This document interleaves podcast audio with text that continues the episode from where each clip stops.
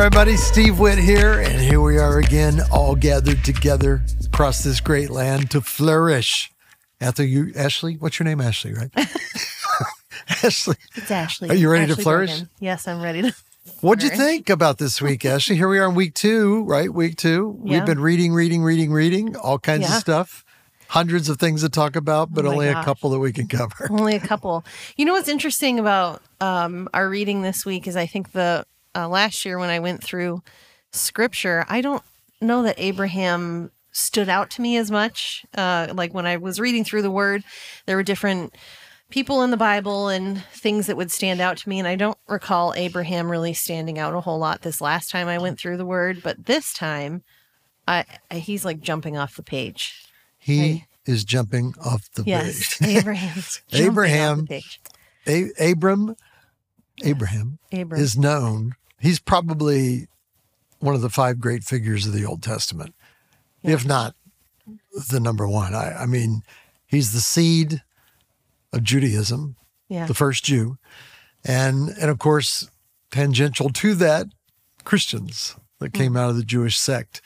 And so we're very Jewish related. We we are thankful for the Jews for our roots, and uh, we ventured off there somewhere around Acts chapter ten, as the Gentiles got touched through Cornelius. And uh, by the way, Ashley, am I reaching? Am I reading? Am I using my preaching voice?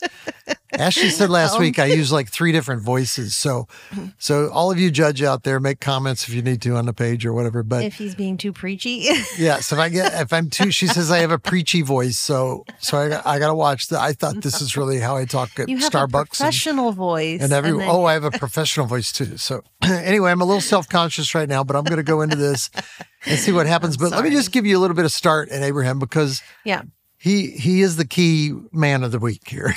he is. And we really need to know. I mean, he's mentioned like, I think like 300 times. I've got it written down here somewhere in scripture. Like everybody quotes him. Everybody who's anybody quotes him throughout scripture because he is like Stephen did, you know, in his famous speech before he was uh, martyred. He mentions Abraham. I mean, Peter, Paul, they all mention Abraham because it's like the source of the covenant with God that changes everything. Yeah, I um, I. I think I, I just didn't understand. I think now that he's jumping out of the page to me, I'm understanding the weight of Abraham. I was like, you know, everyone always talks about Abraham, but why don't we hear about Moses as much? You know, because Moses stood out to me last time. But um, when I was reading it, um, Genesis 15, I guess if we dive right into it, that Genesis chapter 15, Well, Moses wrote all the Pentateuch. I know so- they're they're connected. Yes. So that that that's another question I have for later. So he liked episode. Abraham. He wrote very favorably about him. Yeah, he did. Moses. Wow, he's fascinating, but that's another story for another day. Um, if in Genesis 15, verse 12, I guess my first question is the scripture struck me because it says, Now when the sun was going down, a deep sleep fell upon Abraham, and behold, horror and great darkness fell upon him. Now, what happens after this is the Lord, then the Lord speaks to him and gives him a promise. So a deep sleep fell on him, and it said, Behold, horror and great darkness fell upon him. Why is that what they're mentioning right before the Lord makes a promise? Yeah, I think that's called the the famous dark night of the soul, you know. And it is I think it becomes a template that when God's ready to do something extraordinary, there is a, a rearrangement of sorts that happens in our in our soul. Like it's a I think it's something with preparation. I mean, someone out there may have a much better answer. I have looked at that many, many times over the years and most times I just skip over it because wow, that's that's that's a mystery, you know, it's a mystery. Yeah. But now we kind of refer to a dark night of the soul as a troubled time that caused transformation of our soul. Yeah. I just think it was interesting that it references horror and darkness right before the Lord speaks to him. Because you would think then, you know, he had a vision that was horrifying and, you know, this epic, horrifying vision, but it was just the Lord speaking a promise. So what about it was horror and darkness? There is, I mean, I just think there's something uh, of the fear of the Lord. We were talking about this the other day. You know, I always come up, I always think of that verse in Corinthians that says, knowing the terror of God, Oh. terror of the Lord, persuade men. Wow. And it's like a, a motivation for evangelism. It's actually in the context of being Christian ambassadors and sharing your faith and everything. And it's like, that's an odd way, you know. And, and of course, it says in scripture that the, the fear of the Lord is the beginning of wisdom, which we were talking about Mm-hmm. the other day.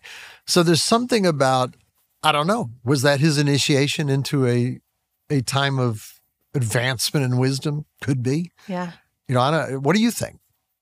I don't know. I've been pondering what I comes to your mind. Pondering. I don't know where I, I. I guess the part that led after it is just Abraham experienced the Lord in a really great measure, um, with encountering the Lord in person, and so I, I read something like this, and what it causes me to question is what was it about Abraham that he experienced these things, and I know that the Bible talks over and over about his faith.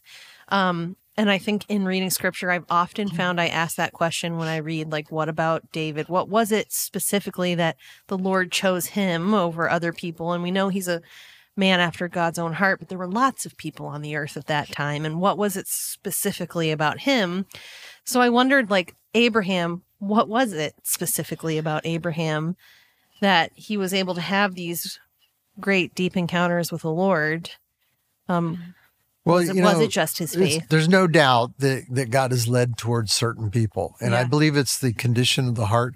They're not perfect. They they may not even be educated or, you know, uh, full in understanding of who God is, but there's something about a tenderness of heart that he sees or a potential or something like that. We see that in Joseph and Mary. Why were they picked Yeah. above all else, especially Mary, hail, favored one, you know, we talked about last time. So there's even in David, like D- David uh, become becomes great, really beginning in his days in the field, you know, and uh, rejected by his brothers and everything else. It's obvious that he's not the preferred one in the family, except by his by his father and by the Lord.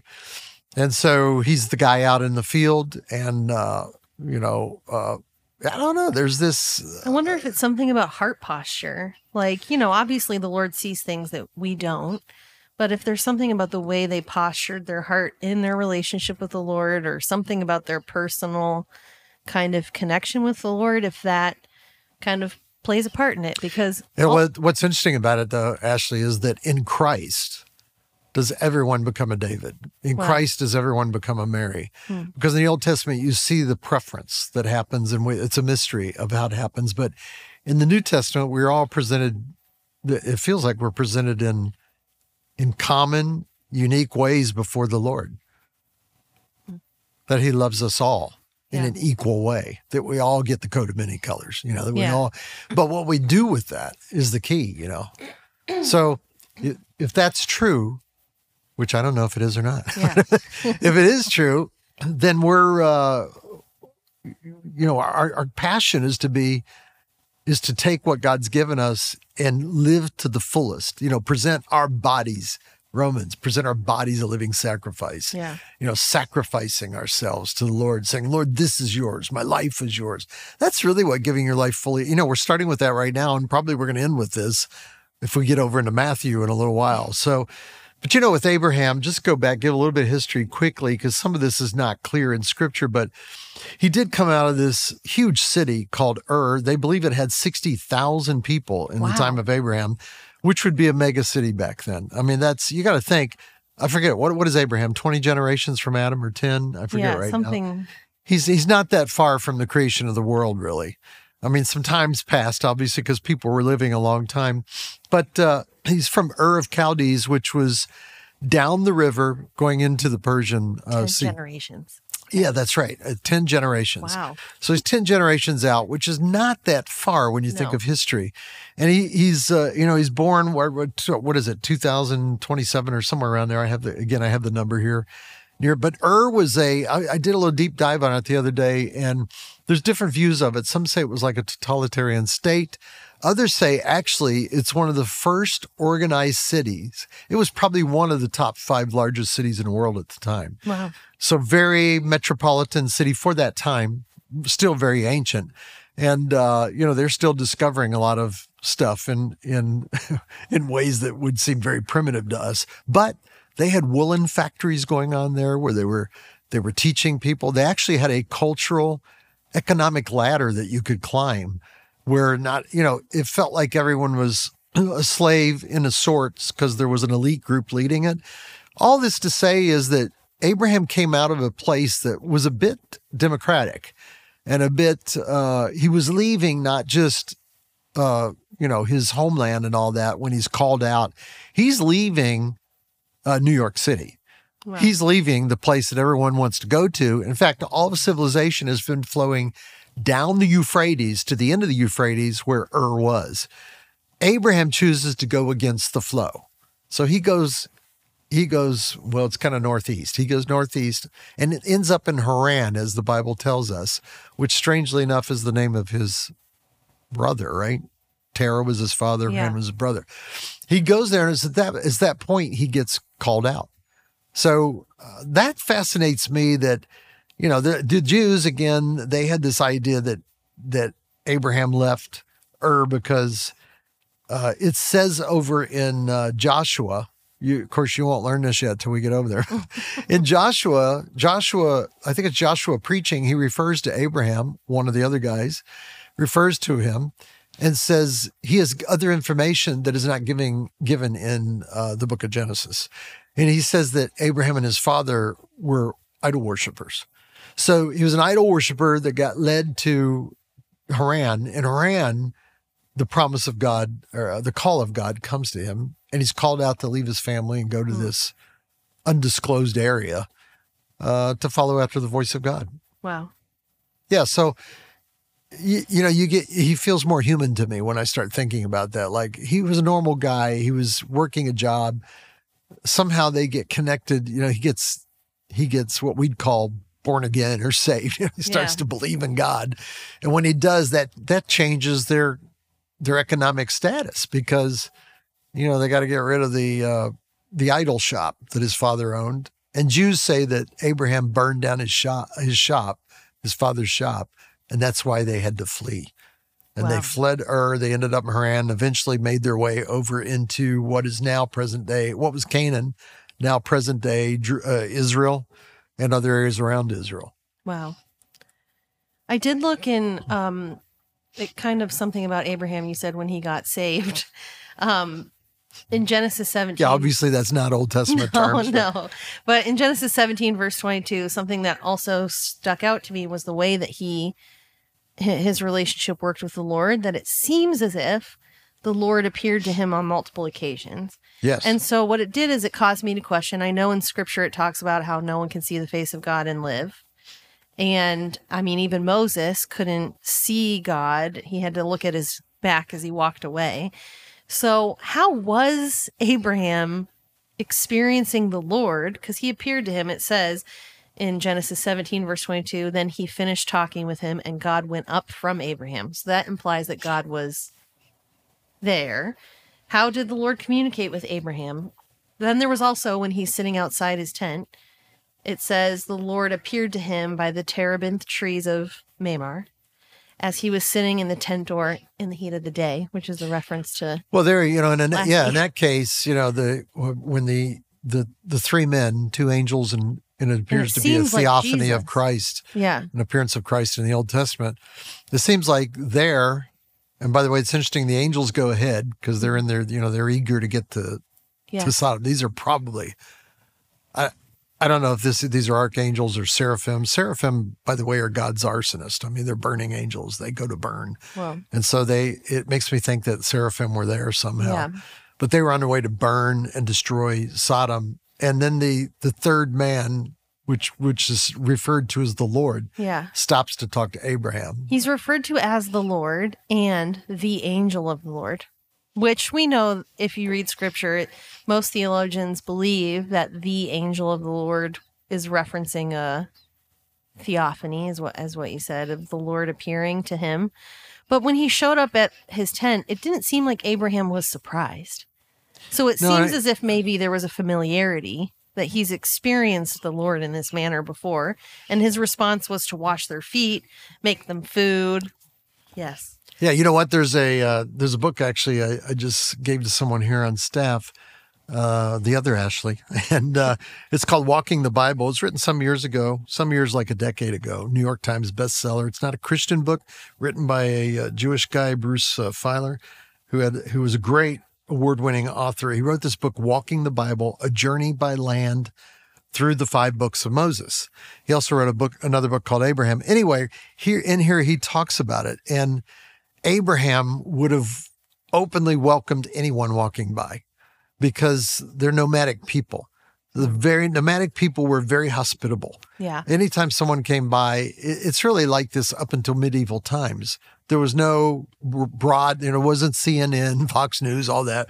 You know, there's no broad ways of uh, distributing information. So any information you had, you, there could be uh, warriors coming toward you to kill you, and you wouldn't know about it. You know, they're coming over until you see them on the hilltop.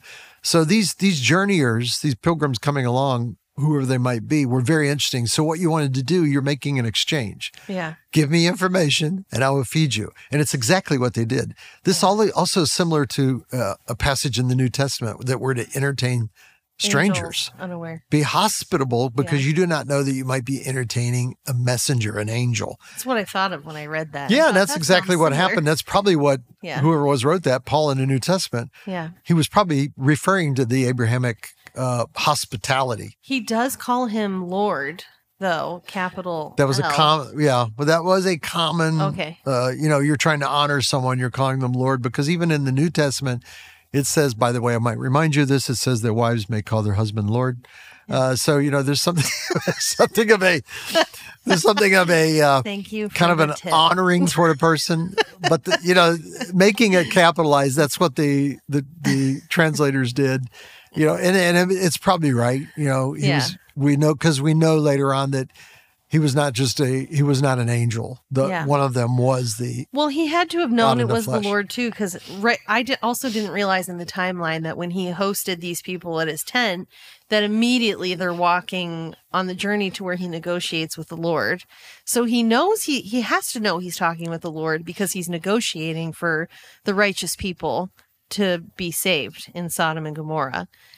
And so well. They- remember they they, talk back and forth and they go, "Should we share this?" Uh, yeah, yeah. The Lord says, "Should I share this with Abraham?"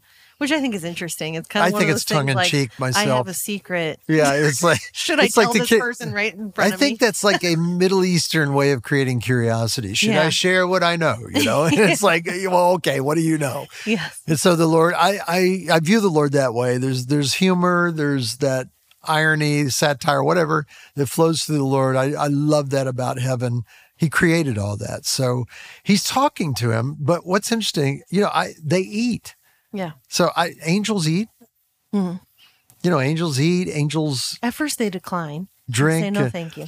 yeah, and he and he calls out Sarah. You know, fix the what they have lamb or something. Fix Cakes. They had cakes. cakes. Yeah, fix some cakes. like like we're talking ancient times. How long does it take to fix cakes? Yeah, Did I she have them in the cabinet somewhere and just warm them up in the microwave? You know, so you're Maybe. talking about an all day thing because Yeah. they they cooked a lamb or something. I, am trying to remember. yeah, I, what was that like then? Spending the whole day with Yeah, it was a whole day. the Lord. Like, what was their conversation? that's what they did. They hung out. Yeah. They chatted. It was like the road to Emmaus. Who knows what they were sharing with him, giving him insights, understanding. Maybe he was connecting as they were talking. Like, oh, this is something. These are not just messengers. These are These are- these are heavenly beings. Yeah. So he feeds them, and then there's a promise. I love this. I preached on this many times over the years, but hospitality in the church opens revelatory doors. Yeah.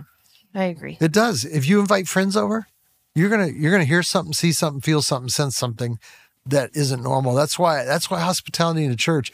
You know, it says one of the four cornerstones in the book of Acts was what was it? Prayer, fellowship, breaking of bread, and the word of God. Is it? Yeah. I trust you. So fellowship, yeah. I didn't know there'd be a quiz. Fellowship was uh, was one of the top four uh, values of the New, New Testament church because when you break bread together, it's it's the, remember when Jesus broke bread, revelation came. Yeah. Their eyes were open. When you break bread together, I believe that applies anywhere in life. Eh, You know, maybe even in a secular realm. I got to be careful what I say here, but there's something about fellowship, even among thieves, kind of a thing, Yeah. where they there's a greater enjoyment. I'm with friends. There's a connection. Yeah. Wow. I just keep thinking of what it would have been like to sit there for the whole day. It's one of those instances where you wish that the Bible would expand expand a little bit more on Yeah, oh, I know. I, lo- I love this whole passage, like. and I, I, I get my preachy voice if I spend too much time on it. So, Yeah. but uh, what I love after that is they go down into into the valley. Two to the two angels Yes. went ahead. So these two angels show up in Sodom. This is a fascinating story. They show up in Sodom because they're going to rescue Lot. Yeah. You know, they kind of made this little negotiation. Yeah. Abraham did not win in the negotiation. No. They tried to get 10, they couldn't find 10. But but they get Lot and the and the kids, you know. And his daughters and his wife. Right. So so people in town recognize these two strange men that are in town and the I mean the level of evil that is Yeah. in Sodom. I don't even know what to compare it to on earth today, but it's so bad they're pressing up against the door. They're demanding that that Lot open the door and let these men out so that they may have quote unquote relations with them. I mean, this was a and and it, it gets weirder. So then Lot, by the way, who in the New Testament is called righteous Lot. Said, so remember daughters." that. Keep that in your mind. God calls him righteous Lot. Righteous Lot offers them his daughters. Take my daughters instead of the strangers. Yes. What is that about? I've got some questions now. You Mm-hmm. I tell do me what. too. Like that's horrible. yeah. You know you read it and you go, I don't know that I like this Lot guy. That seems. I mean, I- Well, the, you know, this is interesting though, but because you know when he didn't first go to Sodom, the Bible says he pitched his tent towards Sodom. Mm. So he set up camp near Sodom. The next thing we know, he's living in Sodom, and he's like a gatekeeper. He's a, he's a head guy there. He's he's one of the like magistrates or I don't know what he was, but he he had a voice. He was elected to office or something. I don't know what happened. So he was deep in the culture. I guess a modern application would be like being careful how close you associate Exactly. with sin Yes. because it can kind of suck you in. crouching even at if your you're door. not, oh, I'm not. Yeah, it's crouching at your door. You- Even though I'm not in the city, you are near to it, and what's near to the city can affect your life. Yeah, and it did. And so, uh, so anyway, of course, they refuse to. So angel cracks the door open, and uh, they all get blinded. Now, I just read this over again this morning, and I thought, so they get blinded by an angel, and they're still trying to get in the door. Wow, Like, what is that? That is like evil to the Yeah. tenth power. I mean, they're so bad. and so, uh, so finally, I guess you know things settle down or whatever, and they they finally uh, the angels even offer to go stay out in the street. You know, they don't need to come in. They probably sensed there was going to be trouble or whatever. But then, uh, of course, they grab his hand. Lot does not want to leave. They have to grab him and literally pull him out of the city, and so they begin Like they to. put a lot of effort in to save Lot. You Yes. know, even when they couldn't find righteous people, they still wanted to honor the Lord's relationship with Abraham. Was that why Lot was righteous because of Abraham's righteousness? Wow. I mean, was it his reference, his referral? Yeah. You know, hey, uh, could you remember, you know, Lot? Yeah. my nephew. And of course they did. Yeah. But they had to pull him out. And, and it's the tension of it that you feel is heaven is wanting to hit this thing in the night, which is a strategic warfare thing. And they had to wait till day for it to come down. And so the angel says, like, you know, we we can't wait much longer. Yeah. And so they get certain way out of town. And he goes, you need to you need to quickly get up in the mountains so you will not be consumed. And it infers that that Lot could still be consumed if he doesn't get moving. Yeah. And then he picks a little town nearby, Zoar. Zoar Yeah. He didn't want to go into the to- cave. yeah, to go the there. Yeah. And uh, so he goes into Zoar and ends up in the mountains. So and then the fire comes down. Abraham sees it from the distance, and and it's totally destroyed hmm the whole valley. And his wife is gone. And his wife's gone. She she looked back after being really advised not to, you know, to keep your eyes forward. It's like, you know, it's like so many things in life. So Don't do this. And it's Yeah. the first thing you do, you know. She turns and looks back and gets turned into a pillar of salt. Wow. It's funny if you go over there now in the Dead Sea near where Yes. Sodom is, there's these pillars of salt Yeah. there. I've seen pictures. Yeah, and they they call him Lot's wife. You know, it's. Yeah. Uh, I was there in '84. It was just the whole place is so magical and mystical. Uh, as you know, you're at the place where all these things happen. So. Yeah.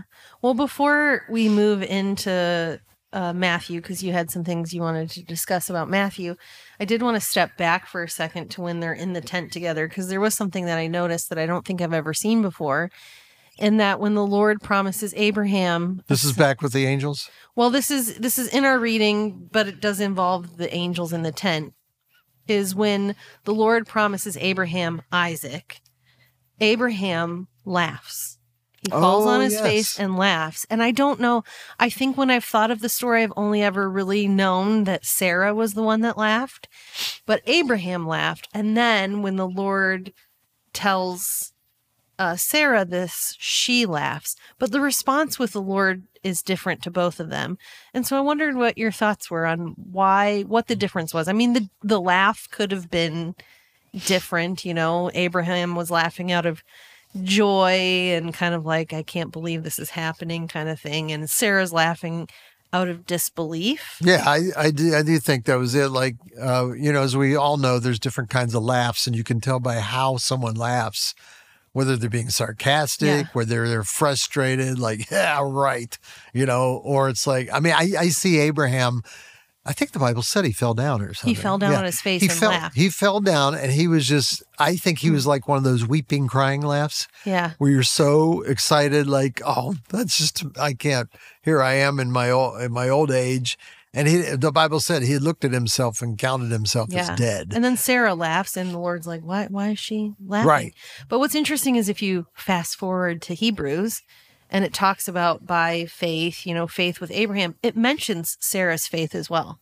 So, like her laughing in disbelief didn't disqualify her from being recognized for her faith. right, and it was so important that they named Isaac laughter. Yeah. You know, Isaac means laughter, and so it was named after the proper response to a promise of God. Yeah. So it's yeah, I, I would you know if I was going to connect the dots, I would say somewhere between the in the conception period or the Yeah. The period they waited for Isaac to be born, uh, Sarah's mind shifted on it, and Yeah. she started having faith. Like, wait, okay, no, uh, Abraham's really serious about this, and and you know, I, yeah, I'm believing I mean, too. if I was in my 80s and someone told me that I was going to have a baby, I don't know that my response would be much different. well, yeah, of course. like an for, incredulous for a woman, laugh, it'd be like, okay, yeah, right, sure.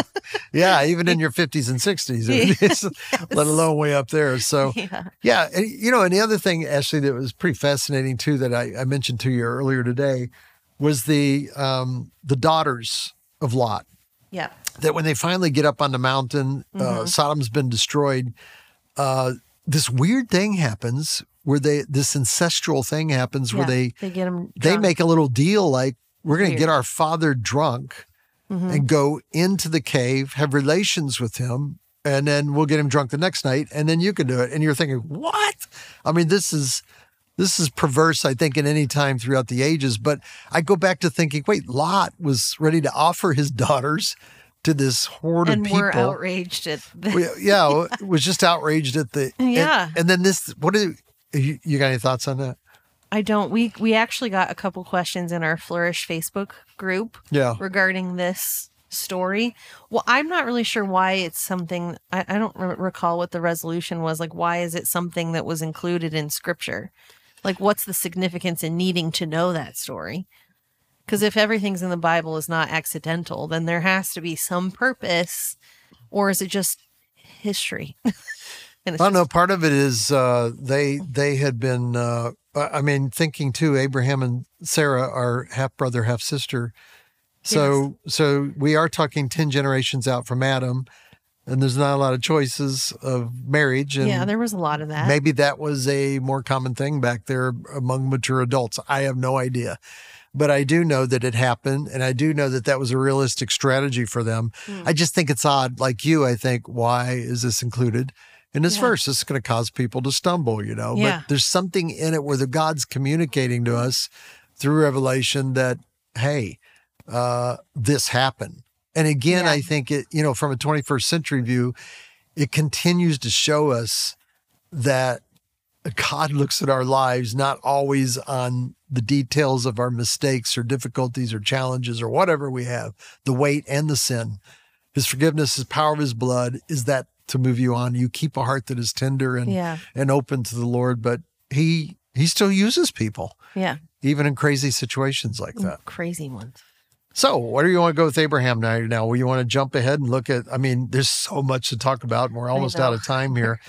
Uh, We might as well go uh, to the words of Jesus. Okay, I do want to say, you know, the whole Ishmael thing. I mean, there's a great lesson in that birthing an Ishmael Oh and everything goodness. that Abraham. Hey, actually, Sarah came up with the idea yeah. and shared and convinced Abraham. Like uh, that was probably some big convincing thing, you know, and uh, so that they could have a a child. hmm So that showed you what she wasn't quite yet in the camp that Well, she, was, going to. it seemed like they were consistently trying to rush. Well, this was hurry twelve. along the this was twelve of the years down the road. Yeah, it seems like they were trying to kind of, you know, No, no, it was one them- year down the road. Sorry, it was one year. Yeah, when when the Lord makes them a promise, it seems like they try to hurry the promise. hurry it along Yes. in multiple places. It's not just in this story, but in multiple. Well, like we all do. Yeah, like okay, God's timing is Oh, he wants me to do feels like this. it's taking a long time. Right. You know. So they get Hagar, and that's Yeah. the so we use that at birthing an Ishmael, which is choosing something that later on becomes a problem for you. yeah. But I love the fact that God gives an immense blessing to Ishmael, oh yes. even though they go through all So this pain and sorrow, and it was like a mistake that was made. God turns that mistake into something beautiful, and His care for humanity, even if you feel like you were born a mistake, He's got a promise for you too. I also thought it was interesting that Ishmael is noted to be there to bury Abraham with Isaac. Oh yeah, And so, like, he's sent away. How did they keep in contact? How did they, you know, did Ishmael show up um, after Sarah died? Because he was like, okay, Sarah wanted them to leave because she felt competition. She was afraid for Isaac that he wouldn't Right. get the promise. So Ishmael and Hagar well, she came back for a while. but but Ishmael was there to bury Abraham. So what kind of, you know, I just thought that was an interesting note Yeah, in scripture that he came back. Yeah, you know what? what to do we that, think we live in tough times. I know. Some of this. I know. Anyway, let's go over the New Testament for a few minutes. We're trying to keep it at 35 minutes, and we're growing dangerously close to that right now. Uh, Matthew 5 through 7, you've got to go. I'd almost encourage you, if you haven't read it yet, read it. If you have read it, go back and read it again. Matthew 5 through 7 is Sermon on the Mount. It is the, the Beatitudes are included in that. The attitudes you should be, the Beatitudes. And, uh, the Sermon on the Mount is is upside down civilization. I mean, it's it's a different, it's heaven on earth. It is so counterintuitive to the human way. And you know, if, you think this, God says that. You know, if if you're going to treat your enemies this way, God says treat them that way. I mean, it's a master handbook on extraordinary faith, long suffering, the fruit of the spirit, and just going the extra mile with with people of of difficulty, you know. So, did what did you get out of that? You were mentioning Matthew 5 before we got on here. Yeah, I think, I mean, the whole thing was really beautiful. This time around, I read it in the Passion Translation because I like to, I, I sometimes I like to change it up a little bit to get different translations. And um, it's powerful to read the words of Jesus in the Passion Translation. It just adds, it feels like it adds a weightiness to it or a reality to Yeah. it. Um, and just the thing that stood out to me was the scriptures about letting your words ring true and that a simple yes or no will suffice. I just think we live in a culture of people who a lot of people who make promises and and then change their mind or they you know they say yes to something and then change it because something better comes along and and so I uh, very often I'm like well people just let your yes be yes you know? know. and and it's just seeing how how important it is to the Lord and the Passion Translation has fantastic footnotes that lead you back to Ecclesiastes. Oh, yeah, go to those Old footnotes. Testament. They're It's so- amazing. yeah, they're they're worth their weight in gold for sure because you learn a lot and um it's just I just thought it was really powerful. I don't know why it stood out to me, but it did. Well, there's a lot of things like that in this whole passage. It's it's a game changing uh, uh, section to read. I you know when I read it, I think are there any Christians out there? You know, am, I a Christian? I a It's- it's- Christian? You know, it's just like wow. it, it it Christ lays forth an ideal that, by the way, is achievable not by legalism but by by the Spirit. The Spirit is here as your helper to lead you to to be the person that's that. Matthew 5, Matthew 6, Matthew 7. What hit me at the end, and we'll close with this, is uh, uh, Jesus starts talking about false prophets, you know, will come to you in sheep's clothing. And uh, it's interesting, has this little trilogy that he comes up with, you know, a false prophets, sheep's clothing, but inwardly are ravenous wolves. Uh, and then he says, Not everyone who says, Lord, Lord, uh, will enter the kingdom of heaven, but he who does the will of the Father. So he's doing these like comparisons that, and then the third one is, uh, have you not prophesied? Have we not, you, you will say, Lord, Lord, have we not prophesied? Have we not cast out demons? Have we not, uh, had many wonders, signs and wonders? And then what will the Lord say? I never knew you. And so you read this, you're like, what? It's terrifying. This is terrifying. it's terrifying because because it describes the church throughout history. It describes the church to this day, and you realize, wait, am I am I a false prophet in sheep's clothing? Uh, uh, you know, appearing to be something, but inside I'm something else. So it deals with, you know, I this is how I summed it up. The first section is about titles and position. You know, if you're just into titles and positions, I mean, you've got to continually be plowing your heart before the Lord and seeking the Lord. The tenderness of the Lord and his mercies are new every morning so that you're not the ravenous wolf. And you say, well, aren't you secure in your salvation? Yes, I am, but I'm presenting myself to the Lord as a sacrifice. I want to live pleasing to him, and I have to do that through faith. And not everyone that says, Lord, Lord. I want to be the person that says, Lord, Lord, and yet doesn't do the will of the Father. That's people who speak and are religious, but they're really not doing it. I mean, our churches are full of people. Our church, of course, does Oh, not fall in that category. But other churches out there, Yeah. laugh, laugh. But the other churches out there, you know, there's there's lots of people that go to church every Sunday that that the Lord's going to say, I, I don't know you. Who are you? That would be tragic. Because the third one is we're not prophesying, casting out demons, doing signs and wonders. That's our church. Yeah. That's what we believe in. But then the Lord says, I never knew you. So there's something about the actions and the supernatural and all that. Doing things that are supernatural and even good deeds is not guaranteeing that you you know No. God. It's about the posture of your heart too. Yeah, it is. That's what it goes back to ultimately is the you know all these things are meaningless if you read in ecclesiastes you know but um And then he takes us right after that to uh, you don't be a hearer, only be a doer. yeah There's strong emphasis on doer. And then he gives us the illustration, the parable, you know, the house on the rock. You build a house on the rock. We like to see that as Christ. We also like to see it as his word. You build a house on the rock and come wind, come waves. And this is encouraging for this year, 2025. Come wind, come waves. The house on the rock will stand firm. Hey, this is Steve Witt, Ashley Brogan saying, we'll see you next week. Keep studying the word of God. Don't get stopped. You Don't get this. discouraged. Keep going. We're going to get through this and we're going to learn amazing things together this year. God bless and have a great week.